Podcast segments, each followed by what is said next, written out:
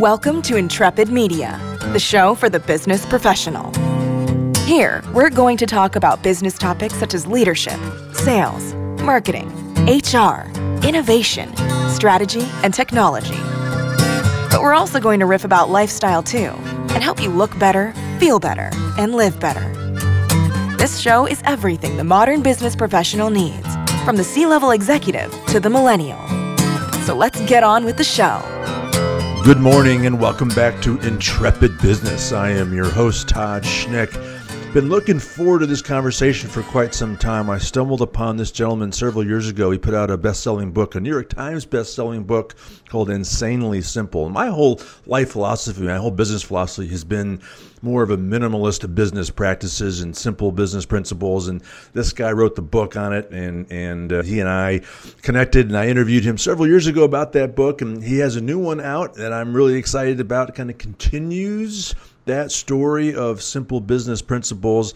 He also has a pretty interesting business history. So, looking forward to having him back. Let's say hello to Ken Segall. He's a former ad guy for Steve Jobs and Apple, and he's currently an author and speaker. Ken, welcome back. Well, well, well. Thank you. It's good to be back. Yeah, it's good to have you. I appreciate you making time. I know you're an awfully busy fellow, so I appreciate you stopping by and giving us some time. Ken, I suspect our audience is familiar with you. Certainly, they are familiar with the work you have done, but take a few quick seconds. Uh, tell us a bit about you, your background, and some of that cool work you've been a part of. I'm an advertising guy. That's the easy way to, to say it. I've always told people that I'm an advertising guy who doesn't like advertising. Basically, I just like to write about things that I like to write about. So for me, that was technology. And I started out in the business and I had the good fortune to work on a couple of technology accounts.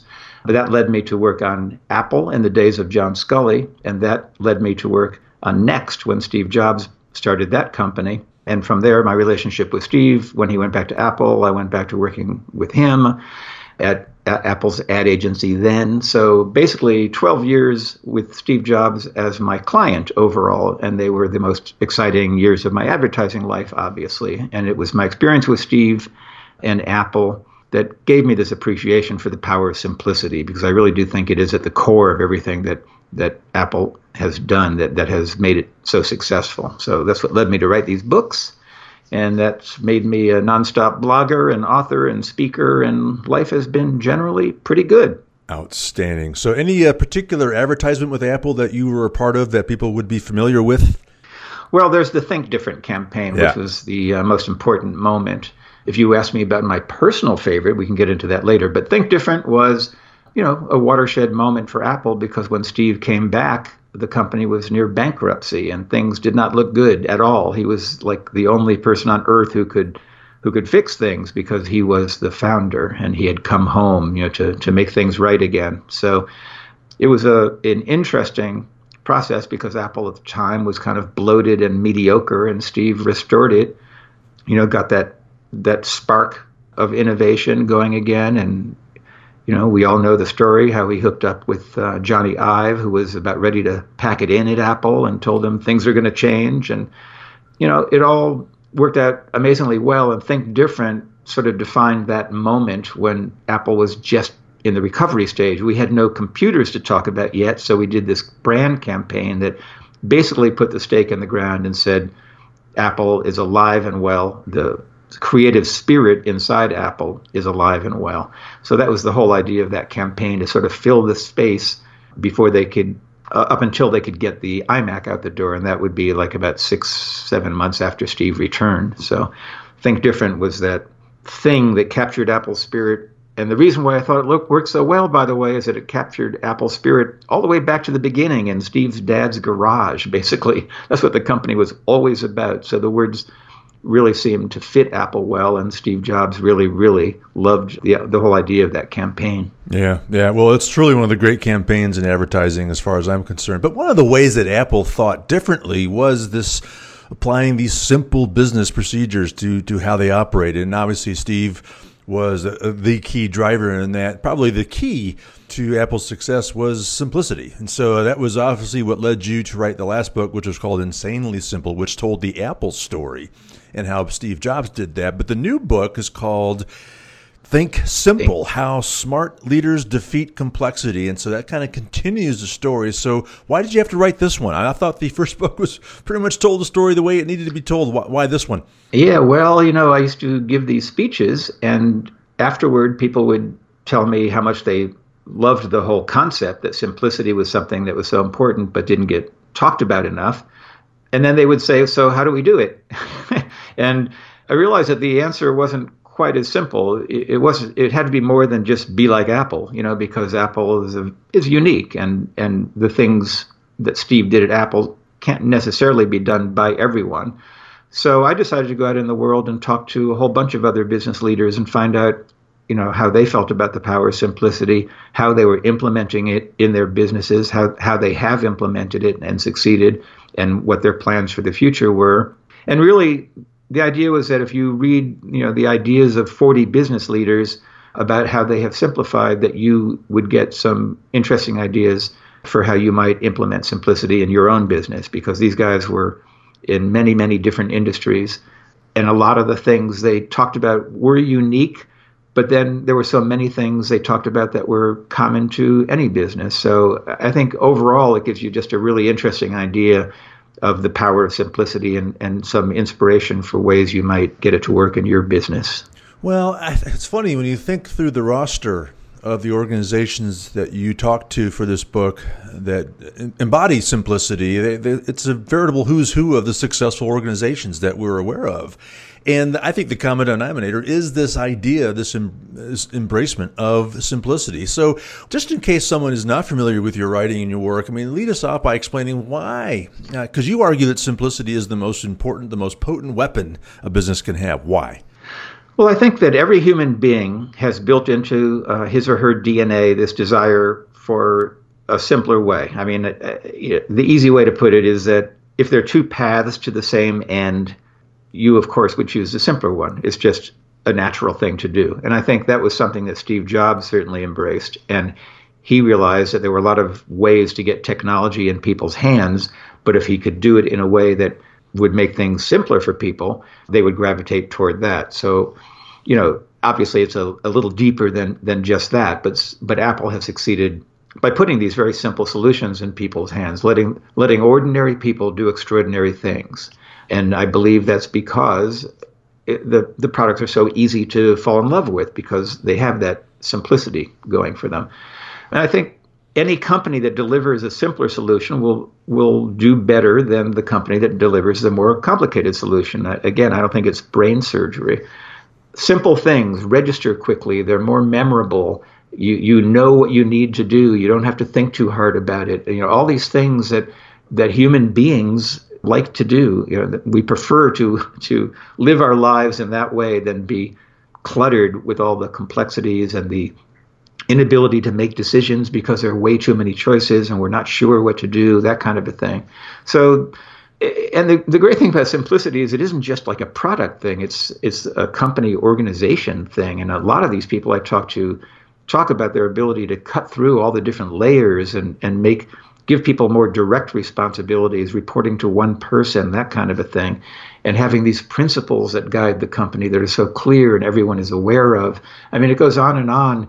That all these these interesting people who have successful businesses gave me their impression of of why simplicity works for them and uh, how they, you know, find new ways to keep the business to keep the, the business simple as it grows bigger, that's the real trick because pretty much any business starts simple and then it gets biz- bigger and more successful, and all these things start layering on top of that. So it, it really is just a, you know, a look at, at many different techniques, most of which are applicable to, you know, most any kind of organization. Yeah, this, I find it very inspiring. This doesn't apply to just one type of organization or one. It's not just technology. I mean, it's any kind of organization, any size organization. You could sit there and say, "All right, well, I just have a small little mom and pop shop. There's just a couple of us, uh, but you, if you're not careful, you can even make that complex too, right?" Correct, and I think that's the is an interesting mix of companies in this new book, uh, and I set that out at the beginning about why I did that because I think, as you just said, simplicity applies to pretty much any kind of organization on earth. So I've got like some startups, some big established huge companies like you know the biggest telecom in Australia, a company called Telstra that that grappled with complexity and found ways to simplify. And then there there's some companies that started very very small like Ben and Jerry's that became a global company and like what did they do to keep it simple as it got bigger and, and sort of you know fight off the the evil forces of complexity as they got bigger. A lot of different stories in there. Everyone has sort of their own take on it. Well, I just I don't want people listening to think, all right, well, you're talking to an ad man, so we're talking about more simple advertising. No, I mean uh, uh, to to continue what you mentioned a minute ago, this applies to virtually every not virtually every every facet of an organization, even stuff that the public doesn't see, right? I mean, this has to be this has to be embedded into the culture and this be driven into to every member of that organization, and, and it touches everything, right? I mean, this is this is not just all right. Well, we have ten products, we don't need ten, we can just skim that down to four products. No, it's more than that, right? Yeah, absolutely, and you know, I start off with the the basics because a, a company that has a mission, for example, you know something that will influence the decisions and behaviors of, of people if it's clear and strong and it, it just sort of unites the company with this over overall force that that keeps them moving forward together.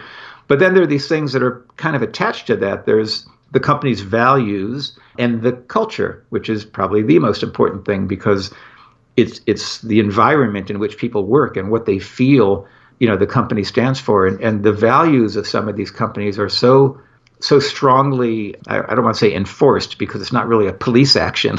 It's right. it's just they're they're a, a strong presence and it's hard to work in these places uh, without absorbing that culture and that culture sort of you know points you in the right direction. So you know the culture is a result of the values of a company and the mission of course is Im- embedded in in all of that. So those are the things that are kind of maybe even the more obvious ones if you're an advertising person because we always talk about you know brand and and culture and that kind of a thing. But but it actually goes deeper too. It's just it, it's in hiring practices. You know how do they find people who are going to fit in their culture?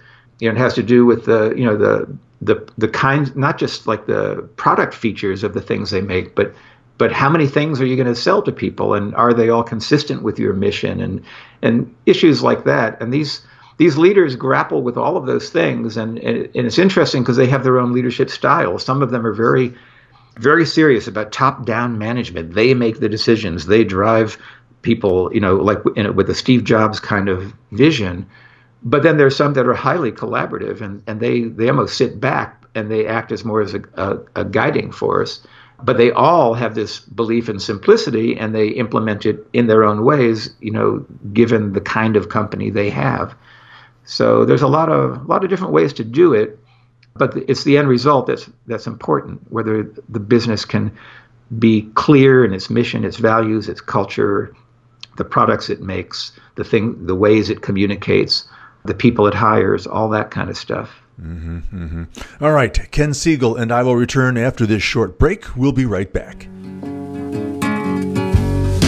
In today's workplace, business leaders face significant pressure to recruit and retain the best employees, to effectively build a team, to create a culture that is healthy, productive, and dynamic, and to empower their staff in managing stress and finding balance.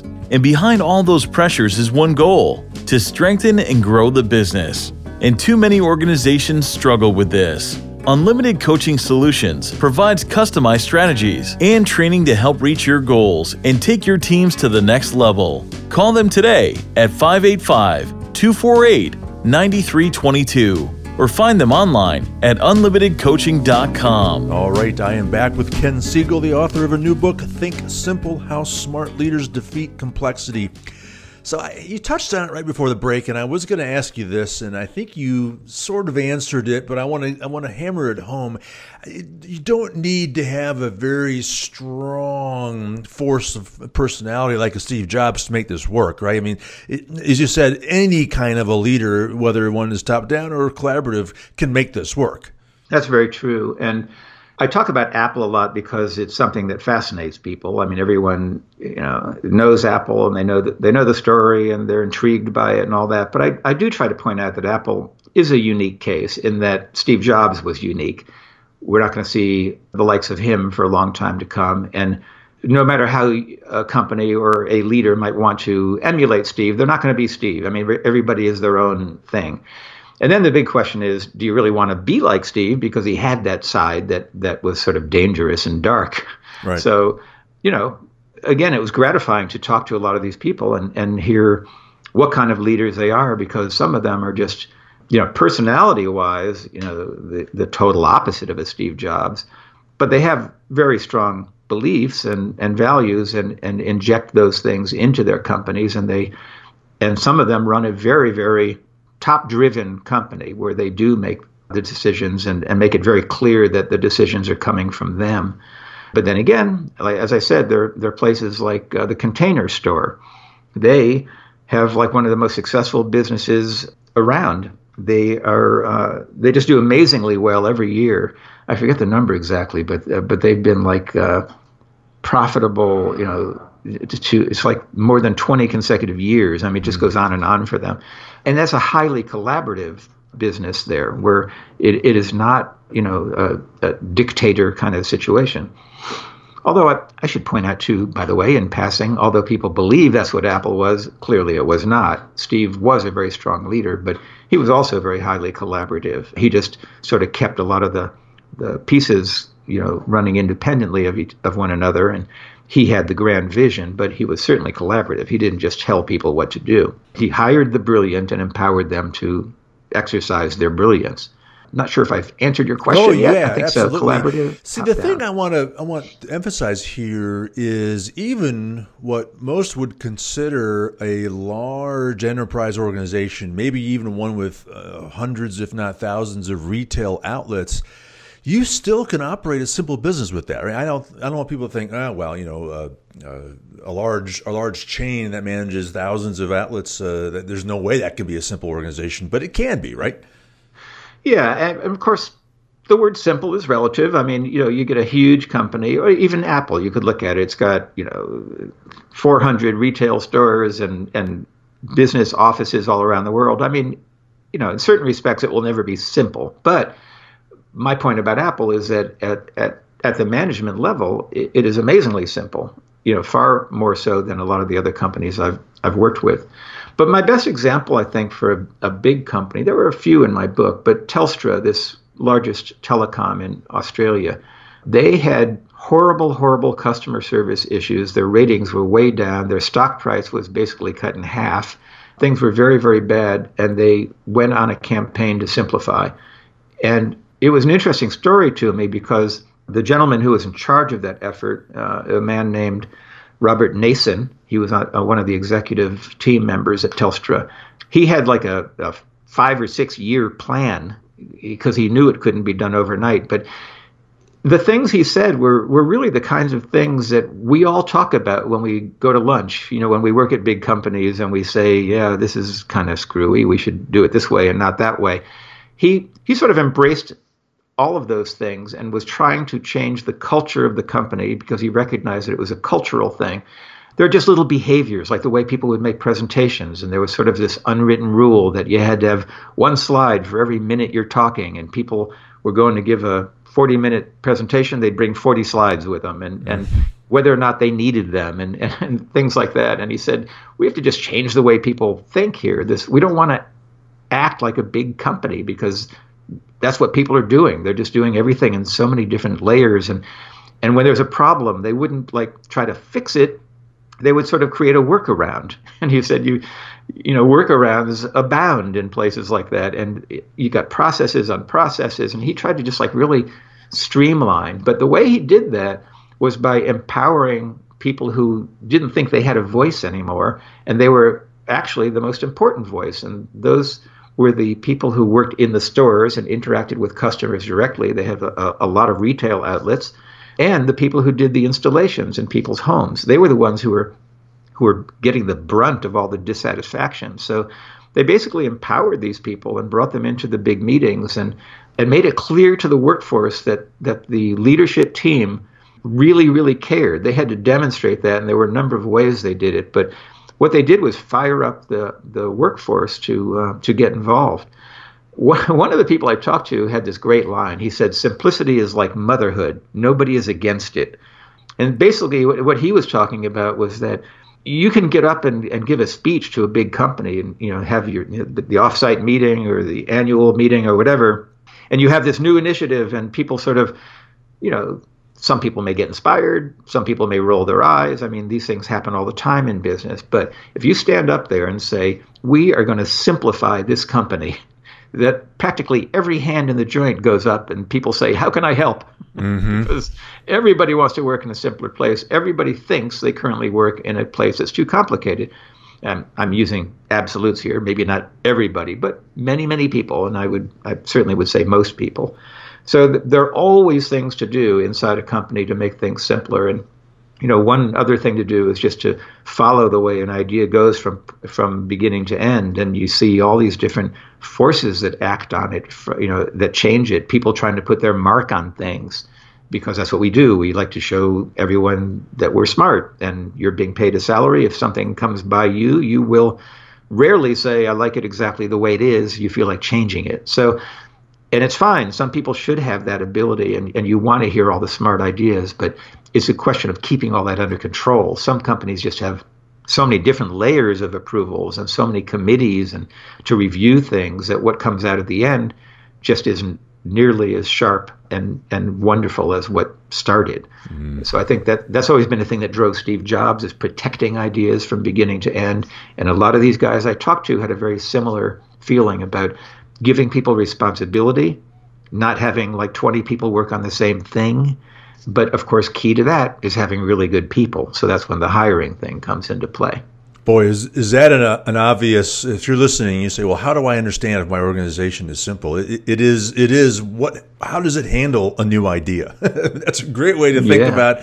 And and if you really understand the flow of that from beginning to uh, either a decision to implement it or, or not, that the process by which it goes through can tell you a whole lot about about you know moves you can make to simplify that process. Fascinating. I guess there's really two main scenarios. Well, there's probably more than that, but two that I'm thinking of are probably the more common scenarios within organizations. One is an organization you de- you determine is complex, and so what are some things we can do to simplify it? But the other, and the one I want to talk about now is all right, what are some moves an organization can make at its inception, at the beginning, and develop a strategy and processes to defeat complexity before it takes root? I mean, that's that's a that's an important discussion as well. How, talk about that a mm-hmm. bit. How do you do that? I, I, like a good politician, I may pivot a little bit here. Sure, sure.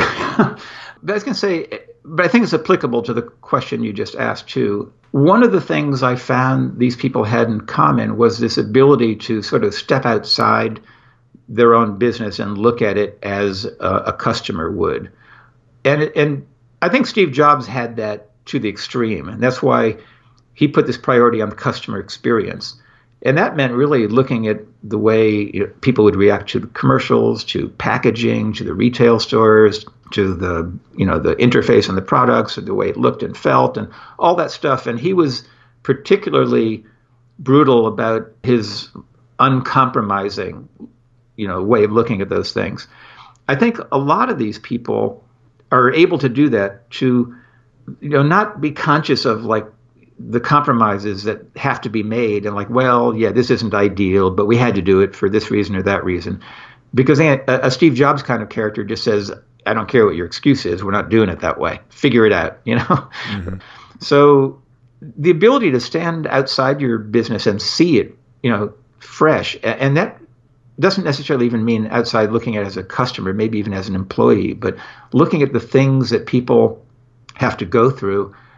You know, the the bottom line is if you, if it is directed toward the customer, is the experience so good that people would talk about it to their friends and, and workmates or whatever. I mean, or do they just kind of interact with you and then go on their merry way? And I think the idea is to provide an experience that is so good, people talk about it, and they, they are not only loyal, but they recruit others to to join them in something that they find that good. And you know, that's how social media works. Something you like something, you talk about it, and it sort of spreads around. So there is this thing about being uncompromising about the user experience, about being able to step outside and, and see your company for exactly what it is. Whereas everybody who's inside may say, this isn't exactly right, but this is the best we can do. Well, you know, for a lot of these people, that just isn't good enough, and they, they will rip something apart until it is perfect so that it can give, you know, their customer or their employee whatever the, the best possible experience and it just takes a special kind of leader, I think, to do things like that, to to not accept you know any degree of compromise and and always you know aim for hundred percent.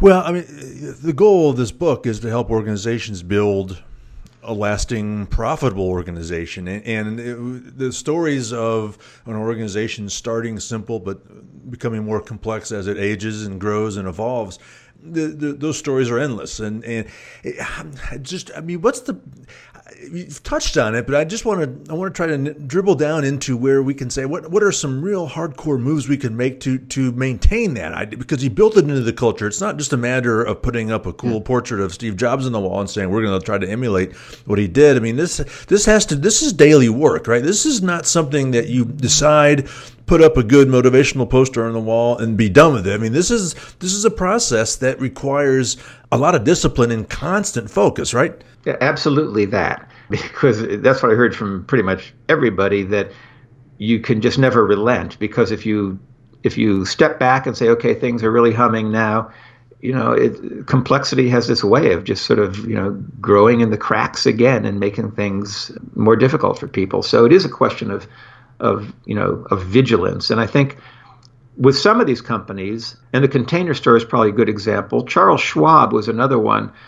Some of these companies sort of come up with a, a code. You know, this is what this company stands for, and these six things.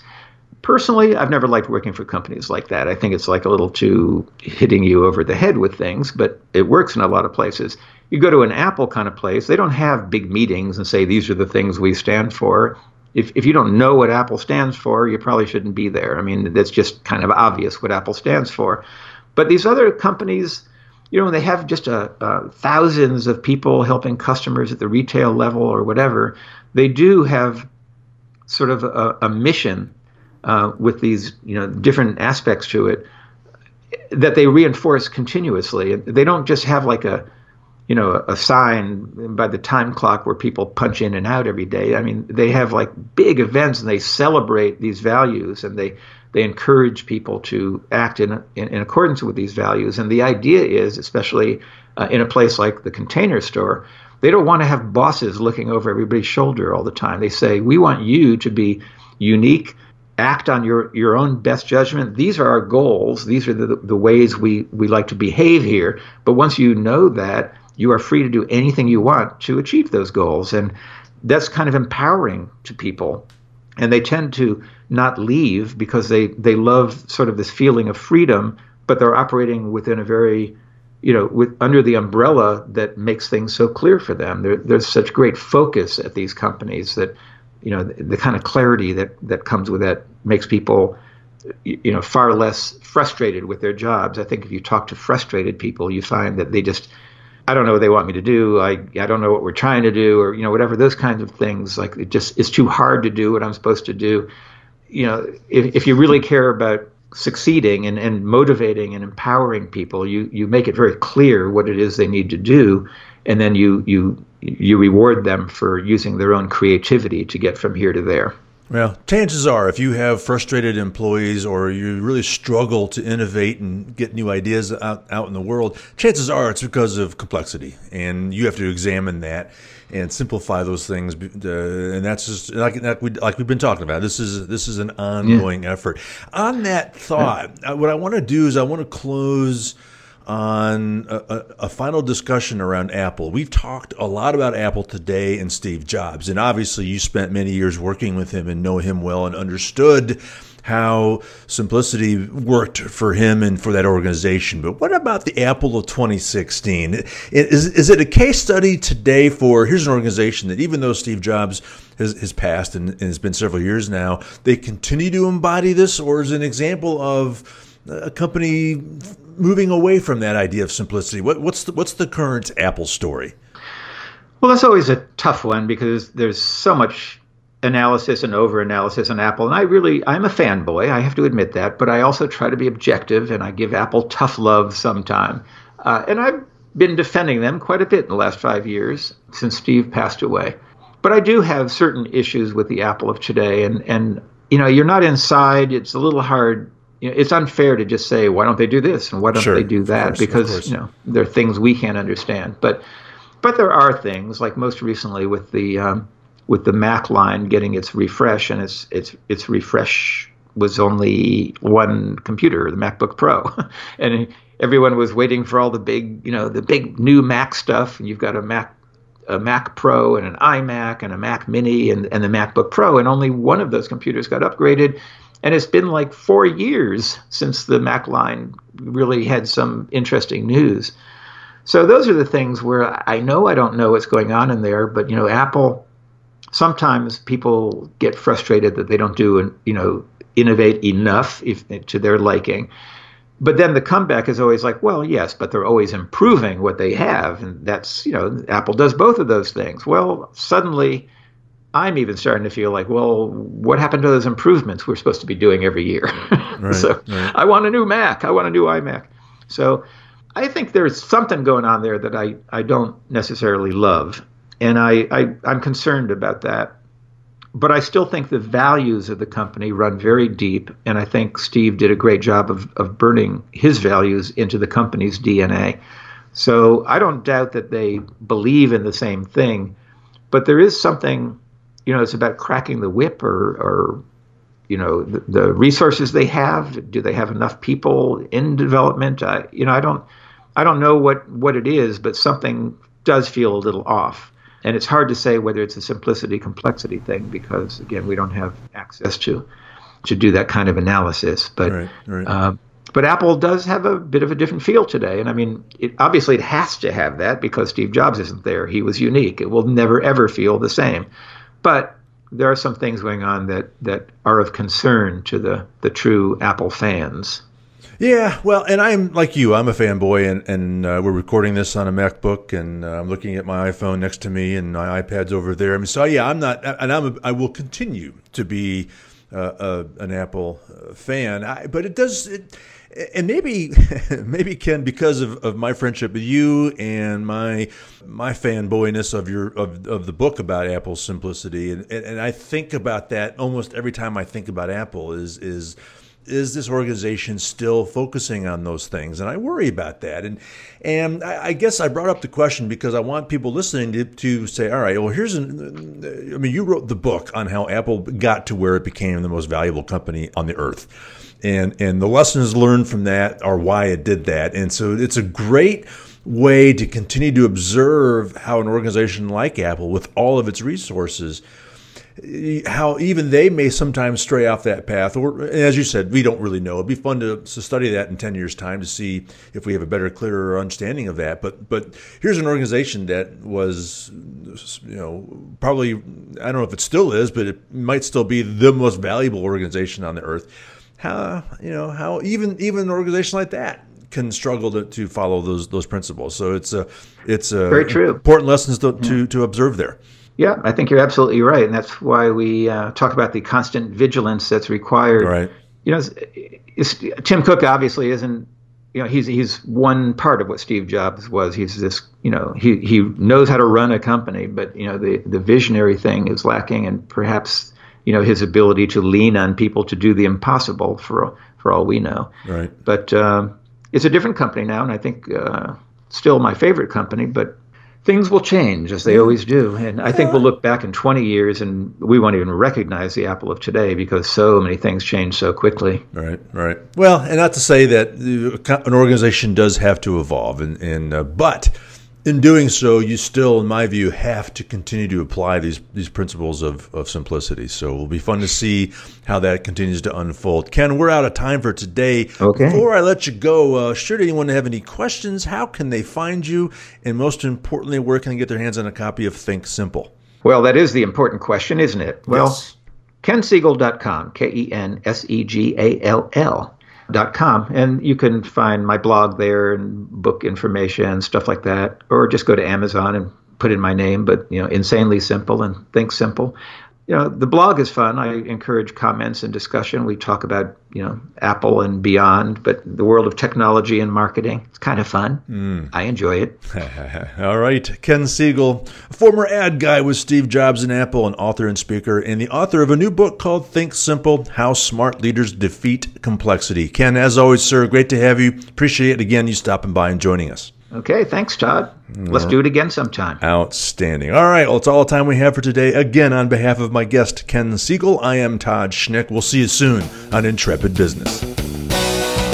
Thank you for listening to Intrepid Media. We appreciate your attention. To receive everything we do, simply go to intrepidmailinglist.com. That's intrepidmailinglist.com and sign up. You can also find us at intrepid.media and on iTunes. And to support the important work we do on your behalf, a rating and review on iTunes will help spread our work far and wide. Again, we certainly appreciate your support. Now, get out there, be intrepid, and we'll see you next time.